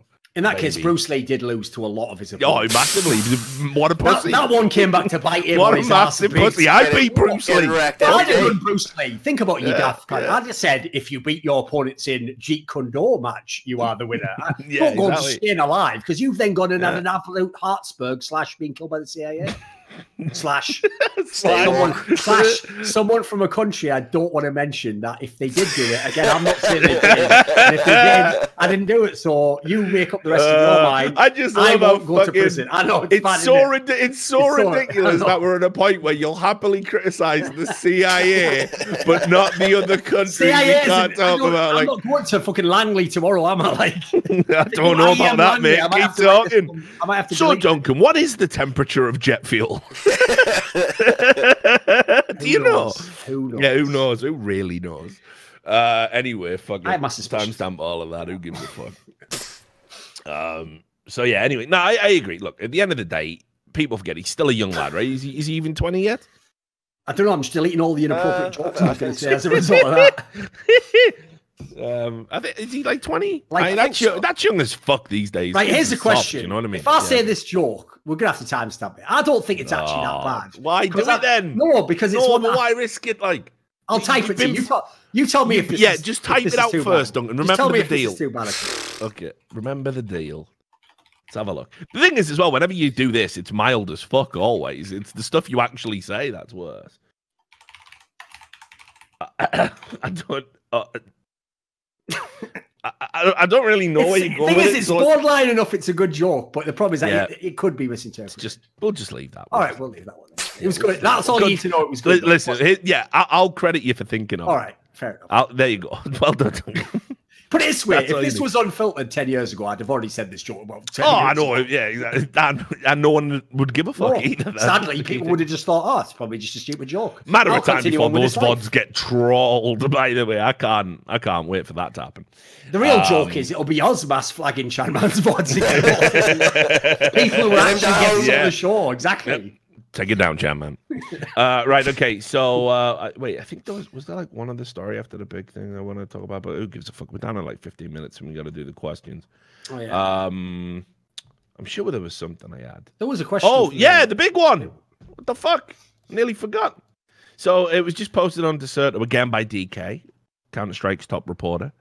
Um, head DeKay sources: Starladder reconsidering talent lineup for Berlin CS:GO Major. And what this means is, um, they are talking to three people. Apparently, um, they're talking to some dude called Moses, a dude called Anders, and a dude called Thorin about potentially getting them to the major. I believe it just technically says he's talking to some of them, though. Does it actually say those three people are all being talked to? Uh, let me I let me think, I think he just purposely keeps it vague. oh, yeah, a classic DeKay, right? Like just Vegas. Not that it stuff. is those three. Like, Yeah, it says the three Yeah. talent members originally expected to miss the major tournament were Anders, uh, Moses, Thorin, and it is unclear at this time if any of the three of them will come with agreement with Ah. Starladder. But There we go. discussions, There we go. discussions are ongoing, Duncan. I love discussions. Yeah, same. Come on, it ain't China. Which surely you can talk about this, you mad uh, gun. I will just say this: like, Yeah. for some of those individuals reported on by DeKay, it sounds like there are positive signs on the horizon. And I think that actually some of those individuals, who may or may not be me, but again, may not be me, something might happen. so, you know what? If I had to, if I had to, if I wasn't me and I didn't know me or any of the circumstances around me, I'd bet that there's a good chance I might be there. so I mean, listen, I, I, I just want to I couldn't say, like, anything about it, did I? Fucking hell! I, I just, I, I, I, I, think want to at say, least oh, one of those people will definitely be there. There you go. There's there's a little leak for you. Well, at least one of them. li- listen, I, I, I, I think, um, I think it I would be great if all three were. That would be yeah, cool. I think if I think if all three make it, uh, then obviously that's like a, a, a real good thing. Fucks up the no majors. yeah, I was gonna say, what's this? All right, and they started looking at the roster for the no majors. Club, like, hang Mm. on, mate, hang on. How many viewers are we gonna get on the main? Yeah, because the no majors club could have been like Moses, Anders, Yeah, that Thorin, have been outrageous. Vince. Could have had a desk, Yeah. a fucking It would be, actual listen, I'll, I'll credit you. It would have been brilliant, but I will be doing that Woody Harrelson crying with hundred dollar bills when, when I, when I Oh. shed a tear for you guys. I can't be on the show. I, I've, I've, I've said it, Duncan. Like at the end of the day, like I know how you're fucking wired, mate. It's fine. Like it's fine. Like it, it's like you'd be like, Listen, Rich- I'll buy you two extra whiskeys next time. mate. the amount of the, the round, the round disparity in this friendship is out of control. I'm gradually making it up. Yeah. Yeah, yeah, eventually. Uh, but anyway, like uh, you know, look. I, I, at the end of the day, the No Majors Club is something that we do as an alternative uh, for the community. At the end of the day, the major's the main event, Yeah, and it should have the. I'd even say as well, even though there. even though it's a cool thing to do on the side, I don't think people realize. Like I'm joking here, we're not making big money off it or anything. We do it because We're not making any money. all the people involved with that show actually have passion for the Counter Strike. They'll watch the major anyway, even if they're not working it. So if they do, they think, "Fuck it, may as well do this show as well for fun." Yeah, so it, it, it's interesting because um, Also, let's be real. There'll be majors in Poland again, guys. I'll be back on the fucking show. oh sure, that'd be, yeah. Next thing you know, they'll have one in fucking Brazil. I'll be right back on the show for a nice little streak of majors. Yeah, but I mean, you know, I can understand it. I- Like, here's what I'm gonna do. I'm gonna do that classic thing where it's like, uh, I'm gonna take the credit for this because, um, you know, obviously there was a lot. There was a lot in play. Where first of all, we would have had a stacked talent lineup. Second of all, obviously, Scoots and Alchemist have got that studio going on. So you know, we, we the, the, there was a potential that we could have like had us in a studio doing it, and I think Starlad looked at that and thought, if the fucking No Majors Club is actually better than the fucking Major, that's bad. That we could even we could even go below FACEIT if we did that. So you're welcome, guys. Once again, Richard Lewis, the self, the selfless prince of esports. Humble as well. don't. So humble. Yeah, the selfless prince of esports has basically manufactured a situation to get my boys cheddar. You know, while obviously simultaneously turning down the event himself because he's just like that. Not a paranoid shut in or anything. Just makes sense. So uh, listen, I, I hope it happens, dude. I'm fucking. I- I'll, I'll be I'll be psyched about Yeah, that. it'd be nice. Yeah. Uh, right then. Do these questions, get you out on time. Um, right. So our patrons that support the show. Jerky's Minion, our top uh, patron, I believe, at the moment. Uh, with Quake Champions adjusting its format, this is a, a Duncan question immediately, I can see. Uh, with Quake Champions adjusting its format in competitive play, do you think it might rise up again as an esport, not just at QuakeCon? So- Please don't use that terminology. Rise up. yeah, we've got to stop. We've got to stop saying rise up, mate. Yeah.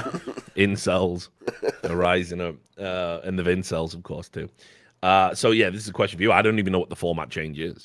Basically, one of the worst things about Quake Champions is Hmm. that they pissed off all the actual Quake fans by making the game so that instead of it being like a 10 minute duel where you win by Hmm. having the most points at the end, it would be like uh like you would have three champions. So you had like three lives, and then you have three lives, and I have three lives. And when my first champion kills yours, you have to go to one of your other champions in the game, and you now have two lives. And then whoever gets the other one to no lives wins that game. So as a result, in theory, it could be possible that that whole thing could end in like three frags, basically.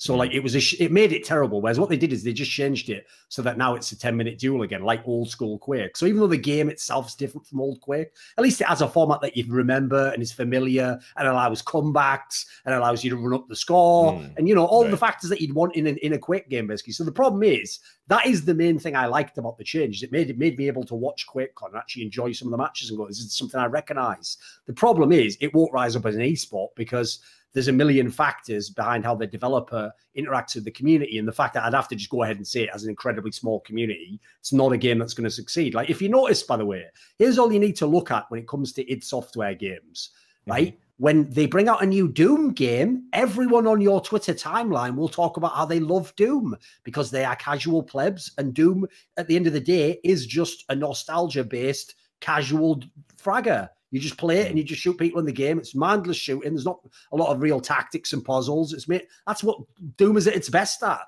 Well, the problem is, yeah, that will always appeal to fans. Spoiler, that's how esports began because games like Doom just appeal to every casual player. The problem is, from that, you then need the competitive side.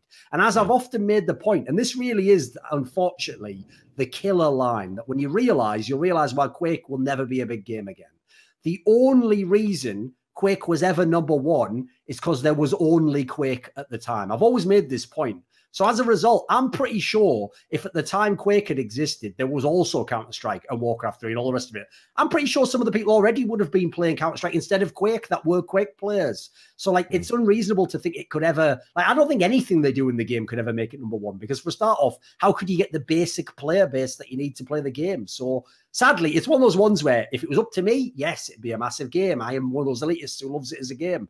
Problem is, just in terms of pragmatic business realities, I don't think it's possible. I think the best you can do now is have an, a cool niche little Quake community and service them as much as possible. And I don't know if you ever got that big enough, maybe you could use crowdfunding and do something like that. But I don't think it can ever be like a premier esports title, basically. A few months ago, I got sent some fucking stuff about um, they were like trying to pin the players down, the competitive players, like some weird fucking exclusivity contract. Yeah, they're in that now. It's called the Quake Pro League, and you kind of like it's, like it's like they're franchised players, and you go to this set amount. The problem, the reason why it was worth it basically is because the, the scene was just fucking half dead otherwise. So Yeah. it's of those ones where like I'm sure there's probably some aspect to it that's a bit dodgy, but like for- for But- example, one of the best players, believe it or not, in Quake Champions, clawz from Belarus, actually turned it down because he has a contract to play Apex Legends or something. So there's Hmm. Yeah, you can't play any other games, even Yeah. casually. I think it was like on stream or whatever. And um, there was like something in it as well. Like you cannot criticize the game, not even the game balance publicly. Which is hilarious because, by the way, Quake being the original esport, yeah, it goes without saying. eh, eh, On the main Quake site, everyone calls like literally the main guy who's the one of the devs, Sinker, I can't all the time.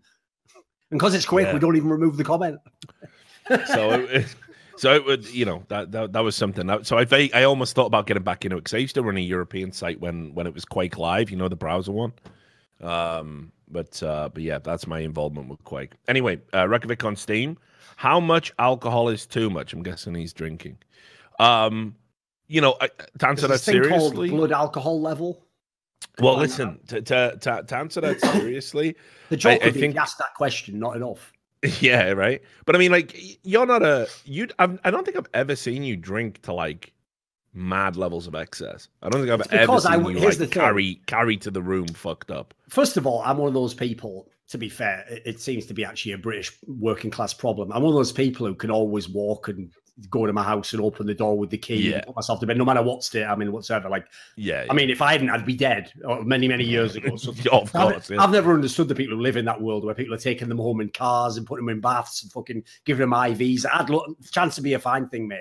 But no, that's not a problem anyway. And then secondly, there's the angle that I personally just uh, in esports never did that anyway because I never Mm. felt like I could trust people in esports. Like the, especially nowadays, it wouldn't be as bad. But back in the day, in the UK especially, people were notorious for like ridiculous pranks, like fucking wiping your ass with a toothbrush or something. All sorts of ridiculous shit. Stuff that's like totally unreasonable, you know, taking pictures of you naked. Like people do it with their nuts on your face. People wouldn't do anything. So Oh, I'm, the I'll be the Arabian guy in the, goggles. that's some outrageous shit. I'll be like, the yeah. guy in the corner room laughing, thinking that's pretty fucked up. I'll never be the guy Yeah. getting that happen to him. Put it that way.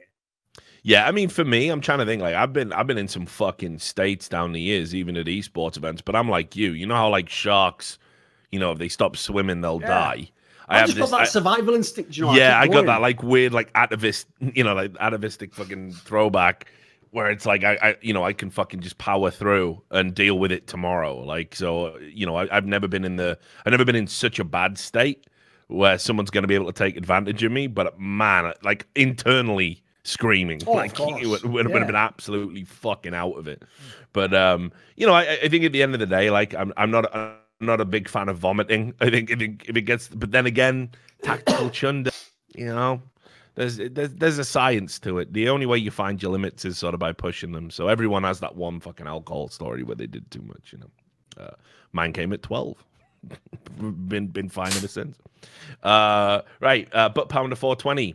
Out of all the current CS pros, who could smoke the most meth? what is that? I know it. What is that? Well, the joke is, I actually literally back in the day, He's 1.6, thought about it, guys. I know pro players who did smoke meth in the days before Adderall was the thing. There were players Yeah. from the west coast of America who basically used meth for what Adderall would now be used for: steel plater, have your reflexes be on point, be fucking wired so you can play for a day and a half or whatever. And so some of these players would come to the CPLs and just be awake for like three fucking days in a row. Yeah, and obviously back yeah. then, listen, there was nothing approaching a governing body who would step in and look at it. Like you'd never know that shit. That you'd just see them in a BYOC at four in the morning. You'd go to bed. Then you'd see them there at twelve, same clothes on. Then you'd see them next. And you're like, "Fucking hell, what's going on here?" And all I can tell you is, if they, it like, obviously, don't take this as advice, but I can't lie. Some of them were fucking amazing at the game. Yeah, good. I'm Not just great sweet. the saying. there, is it? I know. Mate, turns out it does tweak you. Um, I, you know, I, I don't even know how to answer that because you know- you know, big guys, big guys handle handle it uh w- worse. Like i- i- you know, they get they get twitchy and you know the heart's cranked up higher than it should be. So you probably just need a thin, wiry guy, uh, one with no teeth. Do we have any ones like that in CS? Sort of like Steve Merchant in prison. yeah, yeah, that's what we need. It's, uh, the, the homeless Steve Merchant is, is the ideal guy. How many? How much? I'll, I'll how let the much more community can- can- decide. How much more? How much meth can you smoke? How many poles can I smoke? I give a mad gum. I, Right, I think well. that's the end of this. Time- we, we, we, unfortunately, Hey. for Pounder, this entire segment's all time stamped down. To be fair, Uh, his name the- is Butt Pounder. Like, what does he expect? Oh my god, really? So, someone's given a full name. Hello, am I Oh, still there? Thunder. Yeah, yeah. Yeah, no, Oh, we're right. going. Th- that sounded like someone being like by the mafia No, being kicked down the stairs. mate, no, we're, we're getting we're getting battered by a giant thunderstorm right now. The internet went out last night as well. We've had like rolling storms. So sign up to the and stuff. Thunderdome. Uh, I'll, I'll get the last question before I get fucking kicked off. Uh, so uh, Daniel, uh, fifty dollars says, should Happy, should minus Happy plus Alex be considered one of the best roster moves in Counter Strike history? It took a team who was outside the top twenty globally at the beginning of 2019 and propelled them to an undisputed number two spot in the world. Has any other team in the history of Counter Strike made such an explosive entrance in the scene? I mean, I wouldn't go so far with the hyperbole to say it's the best roster move because it was very obvious Happy had to go. He wasn't contributing sure. anything to the team. His star has faded. We all know like he hasn't put the effort in as an in-game leader for for a, a, a long time. So it was an obvious move, and I don't think anybody could have for you know foresaw Alex coming in and being an in-game leader. I mean, they didn't. Enough yeah. said, right?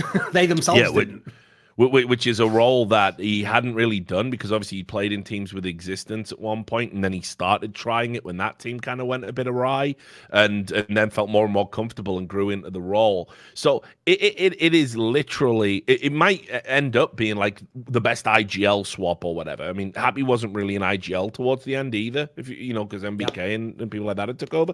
So it might be remembered as that but it was such a roll of the dice. I don't believe anybody you know, expected it to be like this. It almost felt like a placeholder thing, and then they went, "Well, fucking hell, it works. This is brilliant." Like, I mean, don't get me wrong. The the credit at the end of the year when we're giving out awards, the credit Alex deserves for his development is is ridiculous. I mean, it, it, you know what he's what he's achieved is outstanding.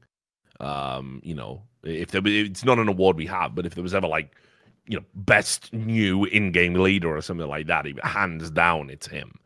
Um, but yeah, I, I, think that's a little bit too hyperbolic, even though I understand why you're asking sure. the question. Got anything to add to that?